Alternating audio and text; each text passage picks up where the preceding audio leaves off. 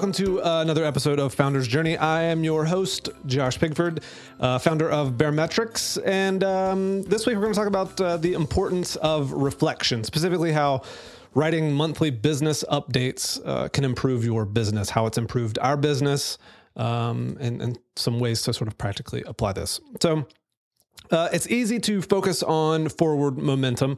Uh, looking to the future naturally has this optimistic flair to it. And so we spend more time thinking about it, planning it out. And, uh, if we don't stop to reflect on the past, then we miss out on things that we could learn, mistakes that we could inadvertently be repeating, and uh, some best practices that we might fail to adopt. So uh, I don't spend a whole lot of time reflecting on the past, but once a month I sit down and uh, I spend a morning writing out a business update that forces me to look at what we've accomplished, what goals we didn't hit, and why, progress on uh, important metrics, and any other observations that come to mind.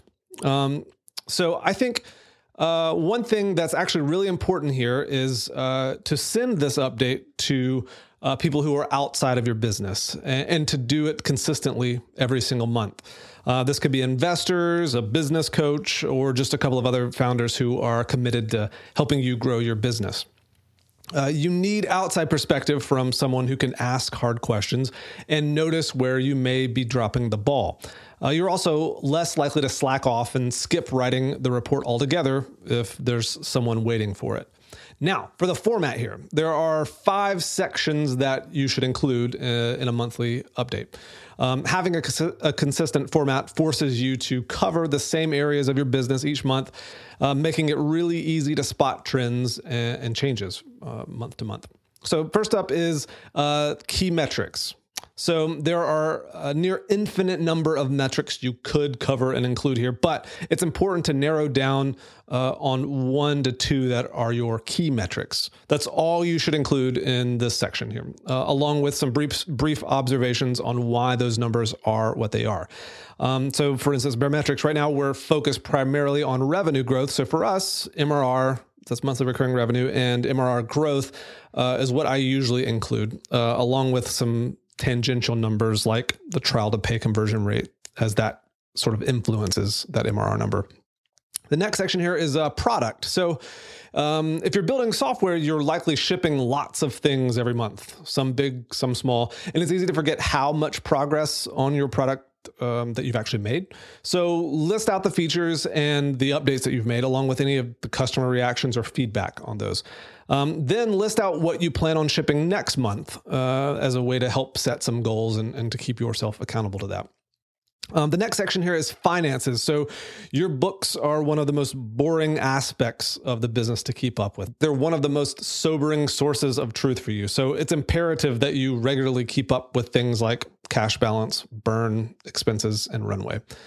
Um, the next section here is observations and experiments. So, building a business isn't linear. It's lots of hills and valleys, lots of trial and error. Um, recording all the random observations and outcomes of the hunches that you've had or the marketing experiences you've tried uh, over the past month will help you see what's working and what's not, and then adjust accordingly. And then the last section here is uh, is asks. So things that you want to ask the people that are reading this update. So this ties back to sort of that accountability stuff that I mentioned earlier. Um, the people who help keep you accountable also likely have some unique set uh, of skills or experiences that you can and should tap into.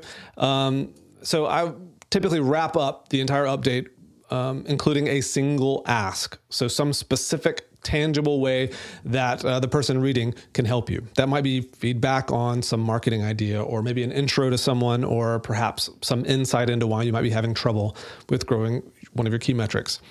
Uh, and ultimately, you won't get what you don't ask for. Uh, that's all for this week. Uh, thanks for listening. Um, if you liked this episode, uh, a rating on iTunes goes a long way. Um, and uh, yeah, if you if you have a business, a subscription business specifically, check out Baremetrics at baremetrics.com. We'll give you zero setup uh, insights and analytics into your subscription revenue. Um, that's all. Thanks for listening, folks.